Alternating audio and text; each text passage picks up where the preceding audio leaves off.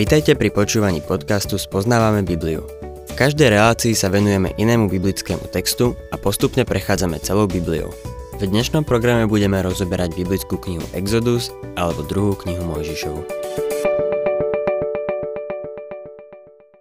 Mojžiš ešte stále prežíva hrôzu. Na vrchu Horeb ho oslovuje Boží hlas z horiaceho krá. Má opustiť krajinu Midiančanov, vrátiť sa do Egypta a vyslobodiť Izraelitov z otroctva. Spolu so staršími Izraela má ísť k egyptskému kráľovi a požiadať ho, aby ich prepustil na púšť, aby obetovali hospodinovi, svojmu Bohu. Boh však pozná faraóna až príliš dobre. Nedovolí Izraelitom odísť dobrovoľne. Mojžiš z toho všetkého nie je veľmi nadšený. Ale Boh má s ním trpezlivosť. Ukáže mu, akým spôsobom má egyptianom ako aj Izraelitom preukázať svoju autoritu. Má na to použiť palicu, ktorú nosí so sebou a pomocou ktorej spraví ešte veľa zázrakov. Ukáže mu však ešte niečo. Milí poslucháči, otvorme si štvrtú kapitolu knihy Exodus a budem čítať verše 6 až 8. Hospodin mu potom povedal, vlož ruku pod plášť na hruď. Vložil si teda ruku pod plášť na hruď. Keď ju vytiahol, bola malomocná, biela ako sneh. Hospodin povedal, znova si ju zasuň pod plášť na hruď. On si ju ta zasunul a keď ju vytiahol, bola ako jeho telo. Ak ti neuveria a neposluchnú výstrahu prvého znamenia, uveria výstrahe druhého znamenia. To dôležité posolstvo je tu hlavne adresované Mojžišovi. Jeho hruď predstavuje jeho vnútorný život. V prísloviach 4.23 sa píše Pri plnej ostražitosti si stráž srdce, lebo z neho vychádza život. Inými slovami, ruka koná podľa rozkazu srdca. Boh chcel dať palicu do ruky tomu, kto sa mu poddá a teraz chcel, aby Mojžišova ruka bola v zhode s jeho srdcom. V Matúšovi 7.17 pán Ježiš povedal Tak každý strom rodí dobré ovocie a zlý strom rodí zlé ovocie. Potom v Lukášovi 6.45 pán hovorí Dobrý človek vynáša dobro z dobrého pokladu srdca a zlý človek vynáša zlo zo zlého srdca. Lebo jeho ústa hovoria to, čím je preplnené jeho srdce. Boh hovorí Mojžišovi, že chce, aby mal svoju ruku pri srdci. Boh nám dnes hovorí to isté. Nechce naše peniaze a schopnosti. Chce teba a chce mňa. Keď nás bude mať, bude nás mať celých aj s tým, čo máme. Mojži si zasunul ruku pod plášť na hruď a keď ju vytiahol, bola malomocná. Znovu ju vložil a vytiahol a bola čistá. Zo srdca nakoniec vyjde to, aký si. Boh chcel, aby túto palicu držal človek, ktorý sa mu poddá. Chcel, aby jeho ruka konala tak, ako jeho podané srdce. Toto je dôležitá lekcia, ktorú mal Boh pre Mojžiša, deti Izraela, ako aj pre nás dnes. Pokračujme v našom texte 10. veršom. Na to Mojžiš povedal hospodinovi. Prosím, pane, ja nie som výrečný muž. Nebol som ním predtým a nie som ani teraz, keď sa rozprávaš so svojim služobníkom, lebo mám ťažkopádne ústa i jazyk. Mojžiš teraz prichádza s ďalšou námietkou. Hovorí, pane, na túto úlohu potrebuješ výrečného rečníka a neviem dobre hovoriť. Mojžiš teraz prichádza s ďalšou námietkou. Hovorí, pane, na túto úlohu budeš potrebovať výrečného rečníka a neviem dobre hovoriť. Mojžiš bude vedieť hovoriť, keď na to príde, ale vyhovára sa. Má pocit, že sa na to nehodí. 11. a 12. verš Hospodin mu však odpovedal. Kto dal človekovi ústa a kto ho robí nemým či hluchým, vidiacim alebo slepým? Nie som to azda ja, hospodin? Teraz choď, ja ti pomôžem hovoriť a poučím ťa, čo máš povedať. Boh vraví Mojžišovi, že nechce iba jeho ruku, ale aj ústa. Sľubuje, že mu pomôže hovoriť a dá mu vedieť, čo má povedať. Zo srdca vychádzajú otázky života a to, čo je v studni srdca, výjde nahor vedrom úst. Boh chcel Mojžišovo srdce. 13. verš. Možiš však opakoval, prosím, pane, pošli niekoho iného. Mojžiš sa snaží nájsť za seba náhradu. Verše 14 až 16. Na to sa hospodin rozneval na Mojžiša a povedal Nie je azda tvoj brat Áron ten Léviovec? Viem, on je veľmi výrečný. Veti už ide v ústrety a úprimne sa poteší, keď ťa uvidí. Budeš sa s ním rozprávať a do úst mu vložíš slová. Ja budem s tvojimi i s jeho ústami a poučím vás, čo máte robiť. On namiesto teba osloví ľud, on ti bude ústami a ty mu budeš zastupovať Boha. Mojžiš spravil veľkú chybu, keď požiadal Boha o hovorcu. Boh mu vyhovel, ale nechcel rozdelené velenie. Budeme vidieť, že to neskôr spôsobilo problémy, keď deti Izraela putovali po púšti. Keď sa dostaneme do knihy Numery, budeme vidieť, že pokým bol Mojžiš na vrchu Sinaj, Áron sa podielal na zhotovení zlatého telaťa, ktorému sa mali Izraeliti klaňať. Zo strany Árona išlo o veľké zlyhanie, ktoré bolo výsledkom rozdeleného velenia. V knihe Numery sa objavujú ďalšie problémy – Boh nepotreboval Árona na vyslobodenie detí Izraela. Potreboval len Mojžiša. Mojžiš sa mu zdráhal úplne dôverovať a tak mu Boh musel dať ďalšieho človeka. Je dôležité, aby sme si boli vedomí svojich slabostí, ale keď nás Boh povoláva k nejakej službe, mali by sme mu odpovedať v dôvere. Boh nás pripraví pre prácu, ktorú od nás žiada. Čítajme ďalej 17. až 19. verš. Do ruky si vezmi túto palicu, ktorou budeš robiť znamenia. Mojžiš odišiel k svojmu testovi Jitrovi a povedal mu. Rád by som sa vrátil k svojim bratom, ktorí sú v Egypte a zistil, či ešte žijú. Jitro mu odpovedal. Choď v pokoji. Hospodin ešte v Midiánsku povedal Mojžišovi. Choď, vráť sa do Egypta, lebo už pomreli všetci, ktorí striehli na tvoj život. V Egypte nastúpil nový faraón. Faraón, ktorý číhal na Mojžišov život, zomrel a Mojžiš sa môže bezpečne vrátiť do Egypta. 20. a 21. verš Mojžiš teda vzal svoju ženu a synov, posadil ich na osla a vracal sa do Egypta. Do ruky si vzal Božiu palicu – Hospodin mu ešte prikázal. Keď sa vrátiš do Egypta, dbaj o to, aby si pred faraónom vykonal všetky zázraky, na ktoré som ťa splnomocnil. Ja však zatvrdím jeho srdce, takže ľud neprepustí. Skutočnosť, že Boh hovorí, že zatvrdí faraónovo srdce, vždy predstavovala problém. Tento problém sa objaví znova, keď sa dostaneme k desiatim ranám. Potom sa budeme tejto téme venovať podrobnejšie a azda dospejeme k uspokojivému riešeniu. Čítajme ďalej 22. verš. Potom faraónovi povieš. Toto hovorí hospodín. Izrael je môj prvorodený syn. Boh tu nemyslí na Izrael ako jednotlivca, ale hovorí o národe. Izrael je môj prvorodený syn. 23. verš.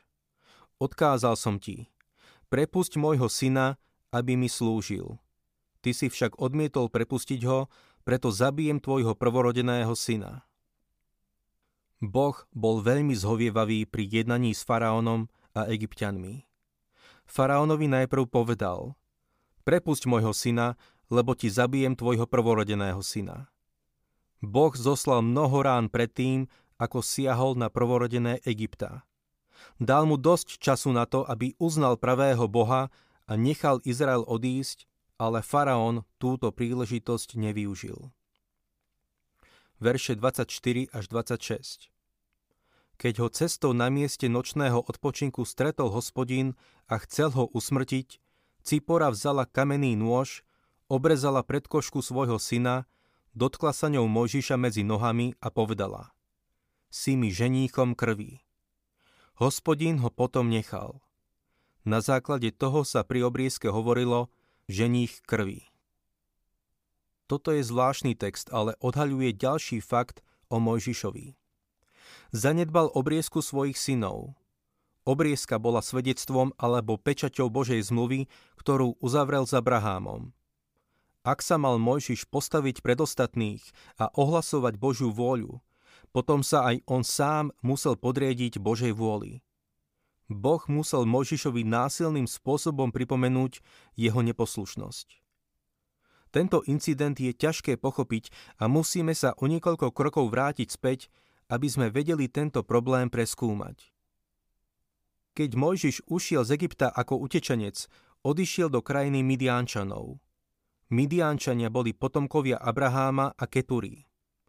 Boli monoteisti. Neboli modlári, ale uctievali jedného boha. Mojžiš sa u nich cítil ako doma. Spriatelil sa s midiánskym kňazom, ktorý mal sedem dcér. Mojžiš sa potom oženil s jeho dcérou Ciporou. Ako sme už povedali, jej meno znamená vrabec alebo malý vtáčik. Boh spočiatku požehnával Mojžišov dom. Jeho prvý syn Geršom, ktorého meno znamená cudzinec, sa narodil v Midiansku. Mojžiš bol vo svojej krajine cudzincom, ale táto krajina sa preňho stala domovom. V Mojžišovom manželskom živote sa žial vyskytol problém. Boh ho povolal pri horiacom kry a vyslal ho do Egypta. Faraón, ktorý číhal na jeho život, zomrel a už sa mohol bezpečne vrátiť. Keď sa vydal na cestu do Egypta, Boh sa ho pokúsil usmrtiť. Prečo? Mojžiš zanedbal obriezku svojho syna. Obriezka bola znamením a pečaťou Božej zmluvy s Abrahámom viedla Izraelitov k tomu, aby nedôverovali vlastnej telesnosti. Telo sa malo odrezať a každý Izraelita mal dôverovať Bohu. Viaceré texty, ako napríklad Genesis 15.6, Žalm 106.31, Rímanom 4.3 a Galatianom 3.6 hovoria o tom, že Abraham uveril Bohu a že sa mu to počítalo za spravodlivosť. Izák a Jákob nasledovali Abrahámov príklad. Izraelitmi sa stali narodením, ale obriezka bola toho znamením. Tento obrad bol pre nich skutkom viery. Pre každého muža bola obriezka svedectvom o tom, že bol synom Abraháma. Obriezka bola svedectvom viery. Cipora sa zrejme bránila nariadeniu o obriezke a Mojžiš na tom netrval. Možno mal pocit, že na tom až tak nezáleží a jeho žena bola očividne toho názoru, že táto krvavá záležitosť bola hlúposť. Mojžiš v žiadnom prípade kvôli tomu nechcel vyvolať manželskú roztržku. Cipora nebola ateistka, bola monoteistka. Jednoducho sa bránila Božiemu nariadeniu a Mojžiš z toho nechcel robiť vedu. Mojžiš sa vedel postaviť proti faraónovi, ale nevedel sa postaviť proti svojej žene. Vedel povedať Izraelitom, keď sa mýlili, ale neodporoval svojej žene, keď sa ona mýlila. Mojžiš si podľa všetkého myslel, že mu jeho neposlušnosť prejde. Chcel to nechať tak, ako mnohí kresťanskí pracovníci, ktorí sa pokúšajú dať do poriadku rodiny iných, zatiaľ čo v svoju vlastnú zanedbávajú. Boh zasiahol do Mojžišovho života. Prepadal ho na ceste do Egypta a ukázal mu, aká je otázka obriezky závažná. Pre manželské páry je nebezpečné, ak sa nevedia zhodnúť na duchovných veciach. Preto písmo varuje veriacich pred tým, aby si brali neveriacich. Bola to Cipora, ktorá vykonala obriezku na svojom synovi, aby tak zachránila Mojžišový život. Z jej strany to bol skutok viery prijala zasľúbenie zakotvené v zmluve s Abrahámom. Uverila, že vykúpenie je v krvi a nie v telesnosti. Po obriezke ich syna, možno keď prišli do Egypta, Mojžiš videl problém a poslal ju späť domov, aby bola so svojím otcom.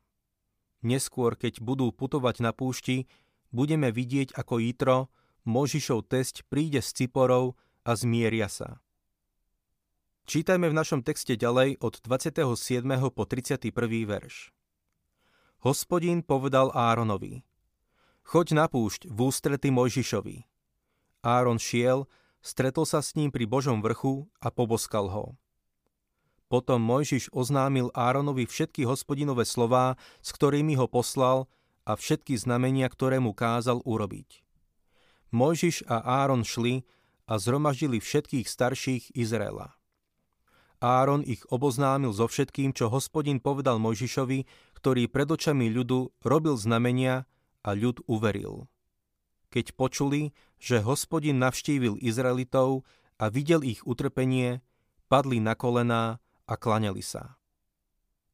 Vidíme tu nádhernú scénu uctievania. Vypočuli si slova o Božom vyslobodení a teraz sa vo viere skláňajú pred Bohom. A na tomto základe ich potom Boh vyvedie z egyptskej krajiny. 5. kapitola knihy Exodus uvádza zápas s faraónom. V skutočnosti je to zápas medzi Bohom a egyptskými bohmi. Exodus 5. kapitola, 1. verš. Potom Mojžiš a Áron predstúpili pred faraóna a povedali Toto hovorí hospodín, Boh Izraela. Prepusť môj ľud, aby mi na púšti pripravil slávnosť. Obetovanie Bohu na púšti bolo prvým krokom k slobode Izraela. Mojžiš s Áronom nevtrhli k faraónovi so slovami Prepusť môj ľud, odchádzame z Egypta do zasľúbenej krajiny. Jednoducho prišli so žiadosťou, aby im dovolil ísť na púšť pripraviť slávnosť. Pripravovali faraóna a zmierňovali to, čo ešte malo len prísť. Všimnime si faraónovú reakciu. Druhý verš. Faraón však odpovedal. Kto je hospodin, aby som ho poslúchol a prepustil Izrael? Hospodina nepoznám a Izrael neprepustím. Vo svete sa preslávila veta Prepusť môj ľud. Prial by som si, aby sa preslávila otázka, kto je hospodín. Je to tá najlepšia otázka, ktorú si dnes človek môže položiť. Musíš ho poznať, aby ťa mohol vyslobodiť. Faraón vyjadril dve jednoznačné veci. Hospodina nepoznám a Izrael neprepustím čoskoro spozná Boha Izraela strašným spôsobom a Izrael prepustí. Ak sa vám páči program Spoznávame Bibliu, budeme radi, ak ho odporúčite svojim známym a dáte like, alebo nás začnete sledovať na facebookovej stránke Spoznávame Bibliu. A ak vás niečo oslovilo alebo zaujalo, napíšte nám cez Facebook alebo na adresu spoznávame.bibliu zavinač gmail.com.